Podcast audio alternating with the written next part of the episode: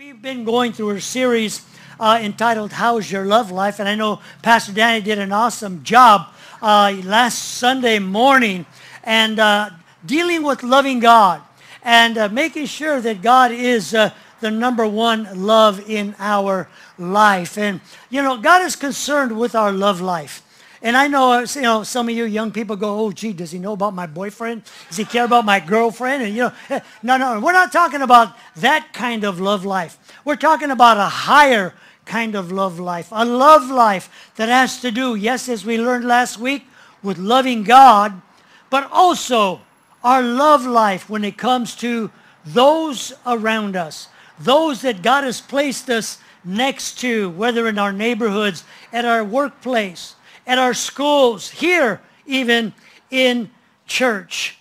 And how we love those uh, who are next to us and close to us and around us. I guarantee you, and what kind of love we, we project will determine, you know, our happiness, our joy, uh, God's fulfillment in our lives. Because if we don't know how to love people, we're going to be miserable. You know, we're going to allow people to affect us and infect us in the wrong way.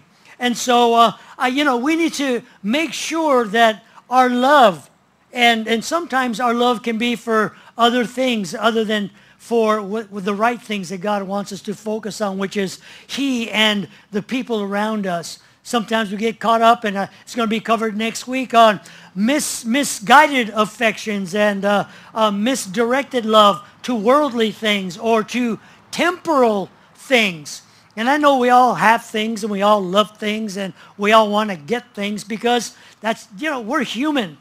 But it's when we, those things be, take a priority over our love for God or even how we love people around us, then that love is misdirected and uh, our affections are out of order. And so what we need to do is to make sure that uh, the kind of love that God wants us to prioritize in our love, in our lives, determine the quality of life that we're going to live.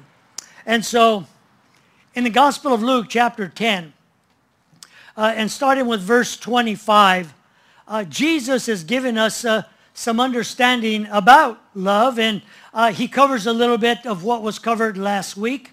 And in this story, uh, there's a Pharisee or there's a lawyer who tries to trap Jesus. And as you look at the Gospel of Matthew, the Gospel of Luke, and you go through the different Gospels, you see how the Pharisees, the religious folks, or and even some of the, the, the wise people of the day, the lawyers, always try to catch Jesus off guard.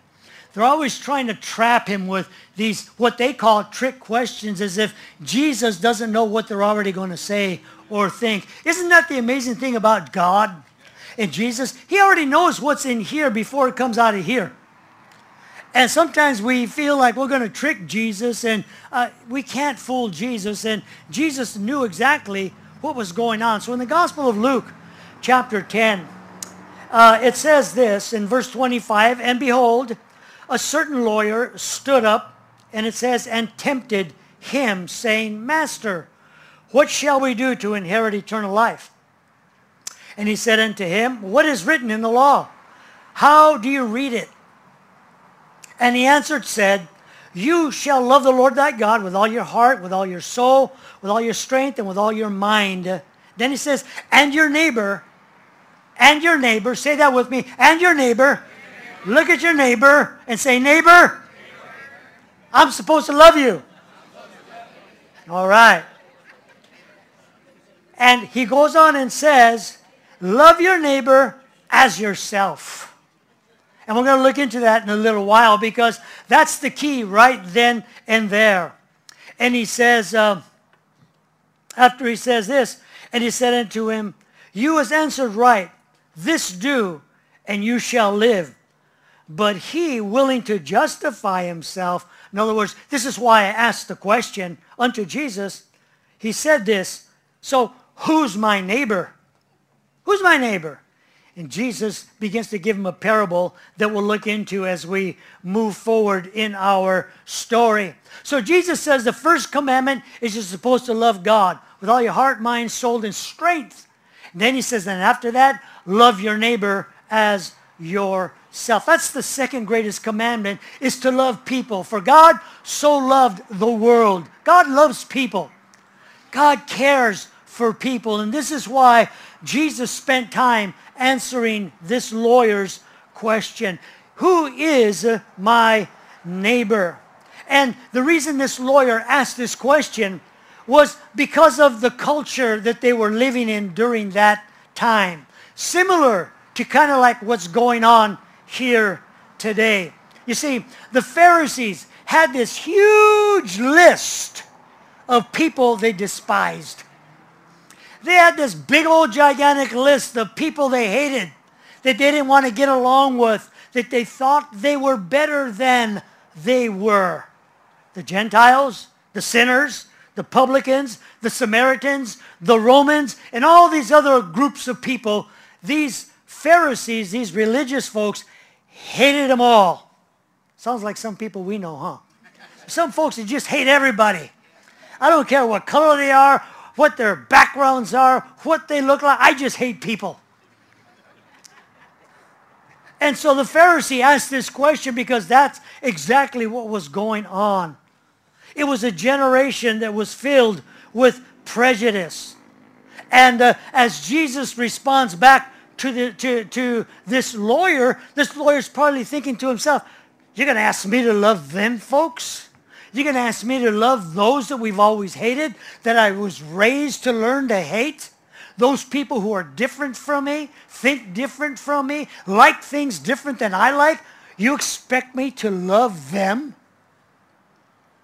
You see, the point, the truth this morning is that it's people, not God, that you and I have the most problems with in life. If the truth be known, it's not so much loving God, although we have our occasions where we're angry with God and we fight with God. That is the problem, but it's usually the people throughout the day that we spend time with, that we have to work with or go to school with. And unfortunately, oh my gosh, I'm not believing I have to say this. Sometimes even the people we come to church with that give us the most problems. Loving and get along with people that think different than us, that dress different than we do, and don't agree with our position in life. You know, I think about what's going on here today in our world, in our nation, actually. Let's focus on that and everybody's looking for resolution and looking for answers and you know a new president's the answer and uh, this this movement's the answer and you know do away with this and we'll have the answer and we'll have peace and they're searching with all these you know myriad of, of, of reasons and, and things that we can do in order to have peace when all we need to do is look at God's word and listen to what Jesus said. And Jesus gives us the answer, and he says that if you love your neighbor, and he says the key word, the way you love yourself.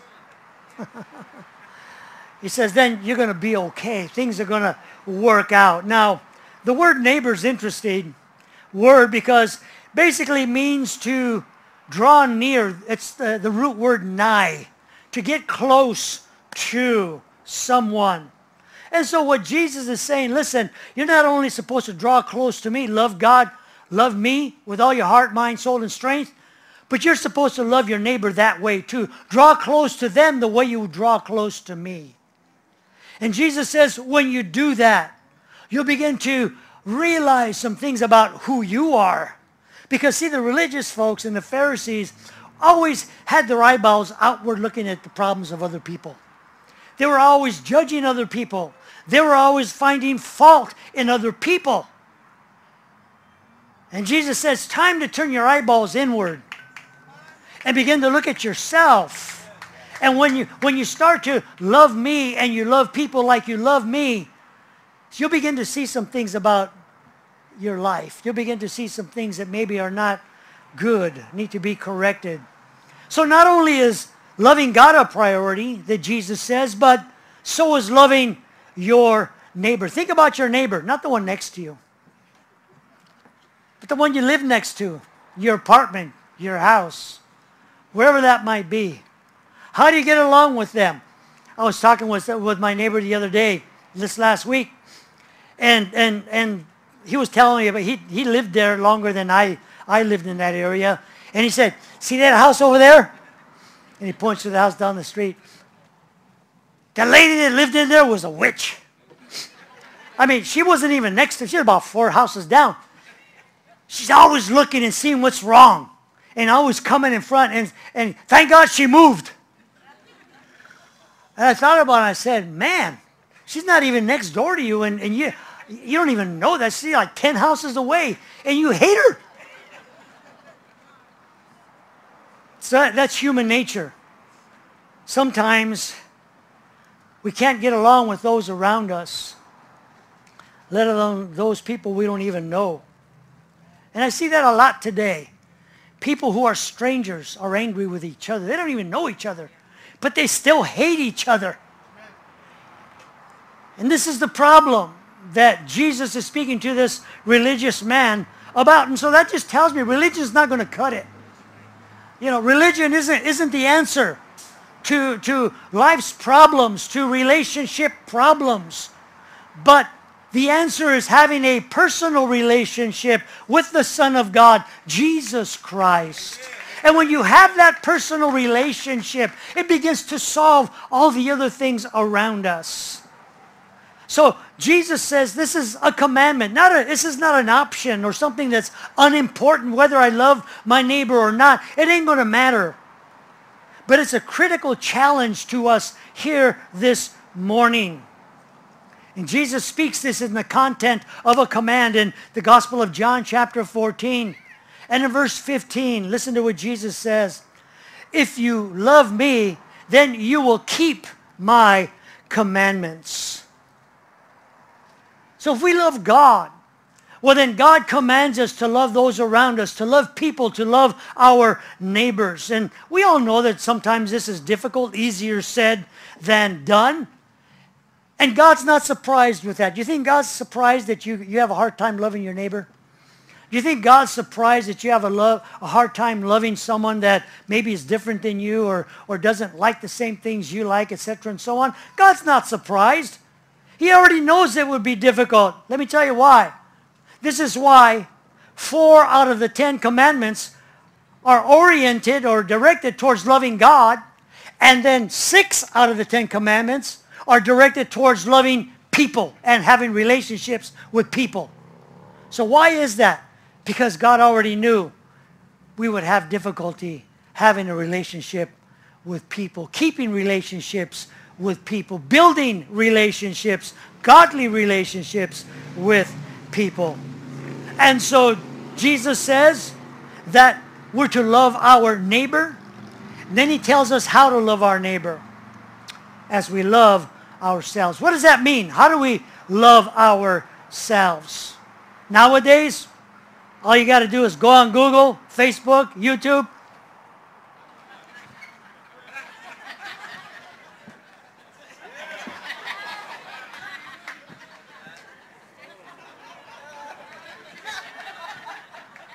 Is that what he means? Is that what loving yourself is all about? I mean, you, it'd be hard to tell today.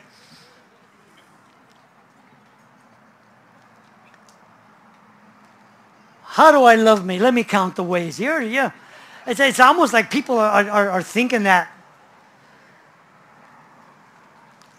But Jesus, eh, when he tells this lawyer, this religious guy, to, to love your neighbor like you love yourself. Jesus is talking about a healthy understanding of who we are and how God created us. And, and that there was a healthy understanding of what love is all about when it talks to about, you know, towards ourselves. Not selfish love, not greedy love. Hopefully that's not what Jesus is talking about. But he's talking about a righteous kind of love, you know Not loving what we used to be. Don't you thank God that, that, that we are different, changed creation now? New creatures in Christ. Old things passed away. Now all things now become new, brand new. You see, he's talking about having, having a healthy attitude. We all express uh, our love for ourselves in different ways. How do we do that? Well, how many know we meet? We make sure we meet our needs.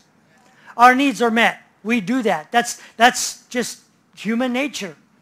That we make sure we're taken care of. We make sure that everything is correct about us. We uh, uh, uh, manicure ourselves. We dress ourselves. We feed ourselves, you know, etc. and so on. We are willing to sacrifice for ourselves. Isn't that right? We make sure that if there's something we want, man, I'm not eating lunch today because I want to buy that for me. You know, I, we sacrifice because we want something. We make sure that we're going to get it. We're willing to pay the price. And that's what Jesus is talking about. In the same fashion that we take care of ourselves, that we love ourselves, that we meet our needs, that we sacrifice in order to get what we want or to make sure we're happy, that's exactly the way you're supposed to love people. That's exactly the mindset you're supposed to have. We're supposed to have when it comes to our neighbor, when it comes to those that maybe we think are un, unlovable. Do you ever know anybody who's unlovable? Keep your eyes forward. Don't look around, please. Just keep looking at me. With the same enthusiasm and motivation that we take care of ourselves, we're supposed to want to take care of those around us and love them.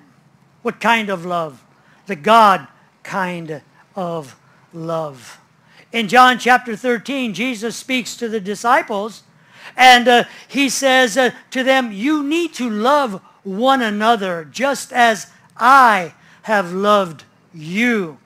Because if you love each other, he says, then they will know you are my disciples.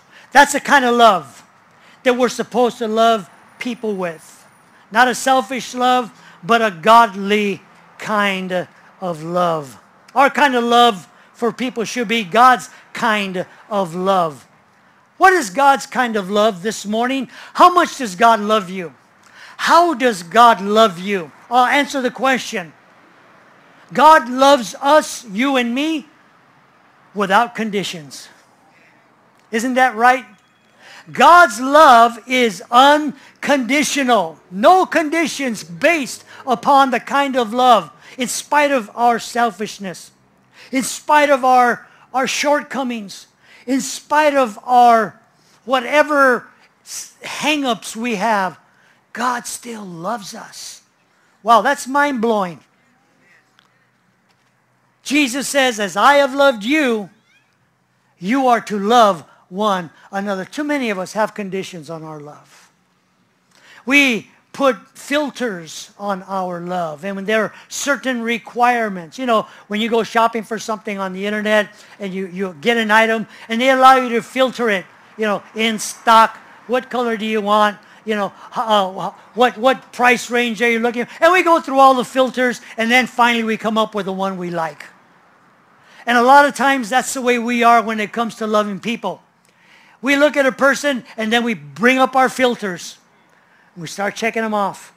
Eh, yeah, he dresses okay. Mm, yeah, he likes the right kind of food. Mm, let me see. Yeah, you know what? Yeah, uh, he believes like I believe. And, you know, and on and on and on. We go through all the different things uh, that we filter through.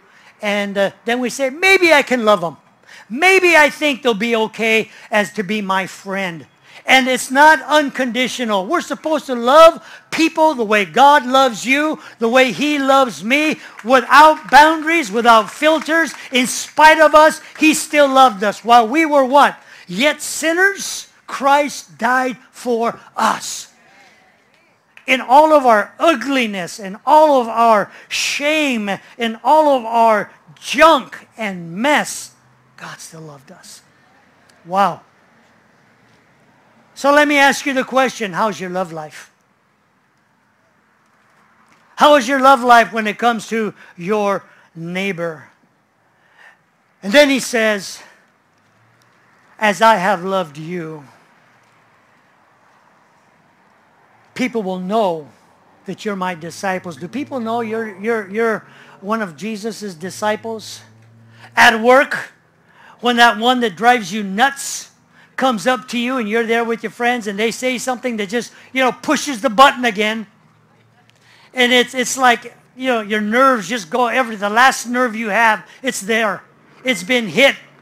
And when that person walks away,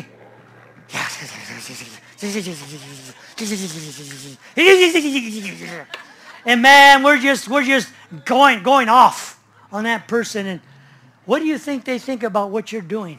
Ah, that must be a Christian. Do they look at you as a, a disciple of Jesus? Or do they go, gee, what's going on with that guy? What's going on with that girl? She's just like my wife I just divorced. She's a gossiper.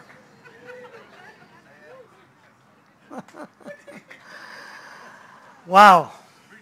Jesus gives us the kind of love that we're supposed to show people how to show people and the results of that. That's why it's so important. This is why the enemy always wants to divide us, always wants to cause us to, to have boundaries when it comes to liking people or accepting people. This world, if it would only understand you, you see, this is, this is the strategy. I believe, I look at things spiritually. I'm a pastor. And we're all, as Christians, supposed to look at the spiritual aspect about life. And when we understand the progression that has taken place in, in, in the last several years with God being taken out of teaching our children what the Word of God is all about, prayer in the schools, and from then on, a bunch of other areas of removing the Ten Commandments and removing anything having to do with God. What does the world think is going to happen? What do our leaders think is going to, we're going to love people more? We're going to love our neighbor more? Of course not. It's going to deteriorate. Relationships are going to fall apart. And so this is why it's so critical that we understand that we start, when we start to, to sense uh, prejudice, when we start to, to sense things that, that that would want to divide us and separate us from hurting people and people who, who need answers, then we have to check our lives and say, God, where is this coming from? Because it's not coming from him. It's not coming from him. And so this is why, as I wind this down, Jesus speaks to this lawyer because he already knew what he was thinking. He already knew where he was coming from, and he tells him a story called a parable about the man who was robbed uh, on the road to Jericho as he was leaving Jerusalem. And he speaks to him about the story and he says, hey, let me tell you a story. You, you're asking about who's my neighbor? And, and, and, and what about this man? And, and what about these, these kinds of people I'm supposed to love? Let me tell you a story about that. And he tells him a story about this man who's walking down the road, leaving Jer Jerusalem on the way to Jericho, and he's robbed on this highway.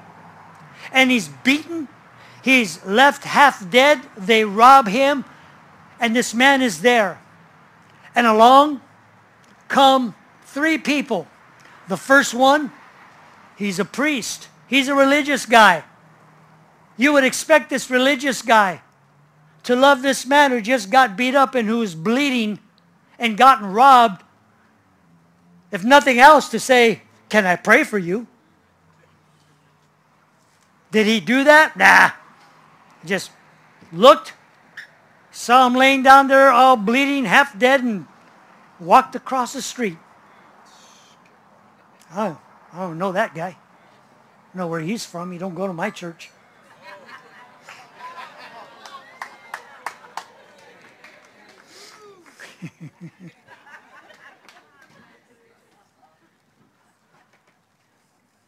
Walked right across the street. And Jesus is getting to this lawyer because he was a religious lawyer. Thought he knew everything. Thought he was going to trap Jesus about how do I inherit eternal life. And then Jesus said, hey, not only the priest, the guy who runs things, but here comes a Levite. Who are the Levites? They're the ones that served in the temple. They're the ones that set up the stuff. And so you'd expect, if not the priest, at least maybe one of the disciples would be okay. And he says, here comes the Levite, and he saw that dude there on the ground, and he's messed up, and I don't know him. Or I'll tell you what, he looks familiar, but I think he backslid. I don't, I don't, I don't. Uh, yeah, him. Oh yeah, he used to help, but he left me hanging. I don't, I don't, you know, in the in the in the tabernacle. Psst. He's not even a disciple anymore. Why should I bother with him? He dropped out of ministry.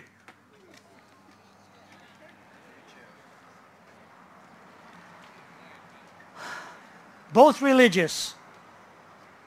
Both saw the man on the ground bleeding, hurting, and did nothing to help. Could not be bothered. They have what 2 Timothy chapter 3 and verse 5 speaks about. A form of godliness, an outward appearance, but they denied the power of God. God help us that we don't become religious. Then we will become like the Levite and uh, the priest. So much that we no longer have a compassion for people or a concern for people or care about people. They were distracted because they were too busy. They had an agenda. They were on their way to a temple. They couldn't be bothered, interfered with their time frame. We always need to make time for people. We always need to be bothered when it comes to somebody's life who is hurting, who is down, who needs a prayer, who needs help. And we read about that Samaritan who did all of that. Didn't know that man, didn't have any relationship with that man. He didn't even have an obligation with that man. This, even the, this is why Jesus uses Samaritan, and I'll wind this down the bank and come up, make the way up. This is why Jesus uses Samaritan to talk to this this uh, lawyer because they hated Samaritans. And you know, this lawyer was a Jew. Samaritans were Jews. But he wasn't their kind of Jew. they didn't worship the way he wanted them to worship. They didn't read the Bible the way they wanted them to read the Bible. And you know, a lot of times, you and I, as we call ourselves Christians, God's people, we are. And there are people who are hurting, who may not worship the way we worship, sing the way we sing, pray the way we pray, but they're still God's people. They're still God's creation. And we still need to love them have compassion on them and care about them and do whatever we can to meet their need. The Samaritan, read the story. I'm not going to take time doing that. But he did everything in his power he could to get help for this man and went beyond and even gave of his resources. You see, loving people is more than this feeling I'm waiting to get. Okay, God, give it to me. I'm waiting. I don't feel it. Where is it? No, it's not a feeling. It's an obedience to a command. An obedience. That's what it's about. In James chapter 2 and verse 8, if you really keep the royal law found in Scripture, love your neighbor as yourself, you're doing right. But if you show favoritism, you sin and are convicted by the law as lawbreakers. I'll guarantee you, if that man laying by the, on the road beaten and bloody was uh, one of the priest's best friends, probably would have stopped and helped him.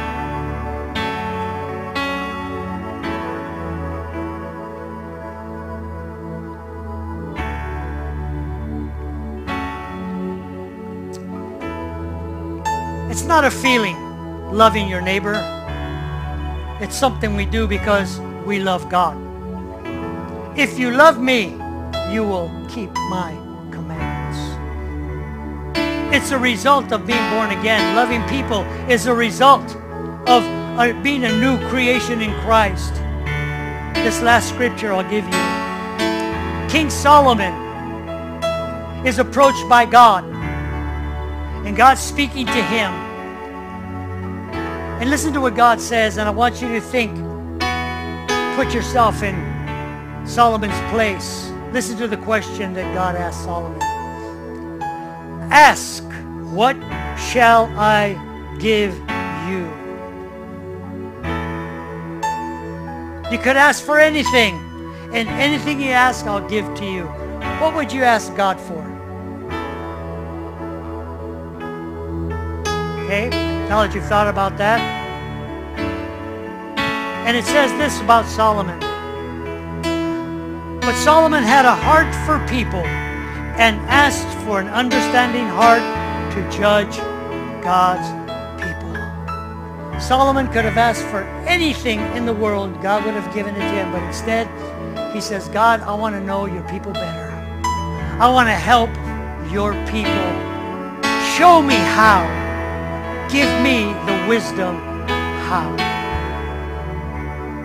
Jesus said to this Pharisee, this man, this beaten man, this lawyer is your neighbor. Help him. As we bow our heads this morning and we close our eyes for a few moments. This morning, love God. Number one, first and greatest commandment. We do that, hopefully. But then Jesus says, love your neighbor as yourself. Who are you having problems with?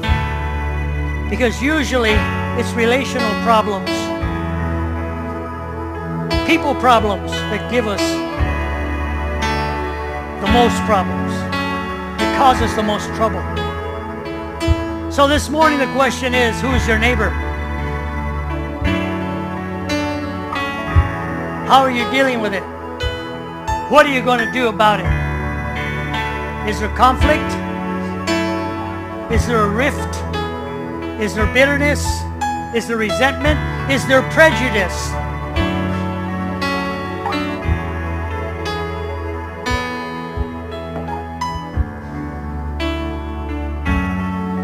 Jesus says deal with it. Because that man, that woman is your.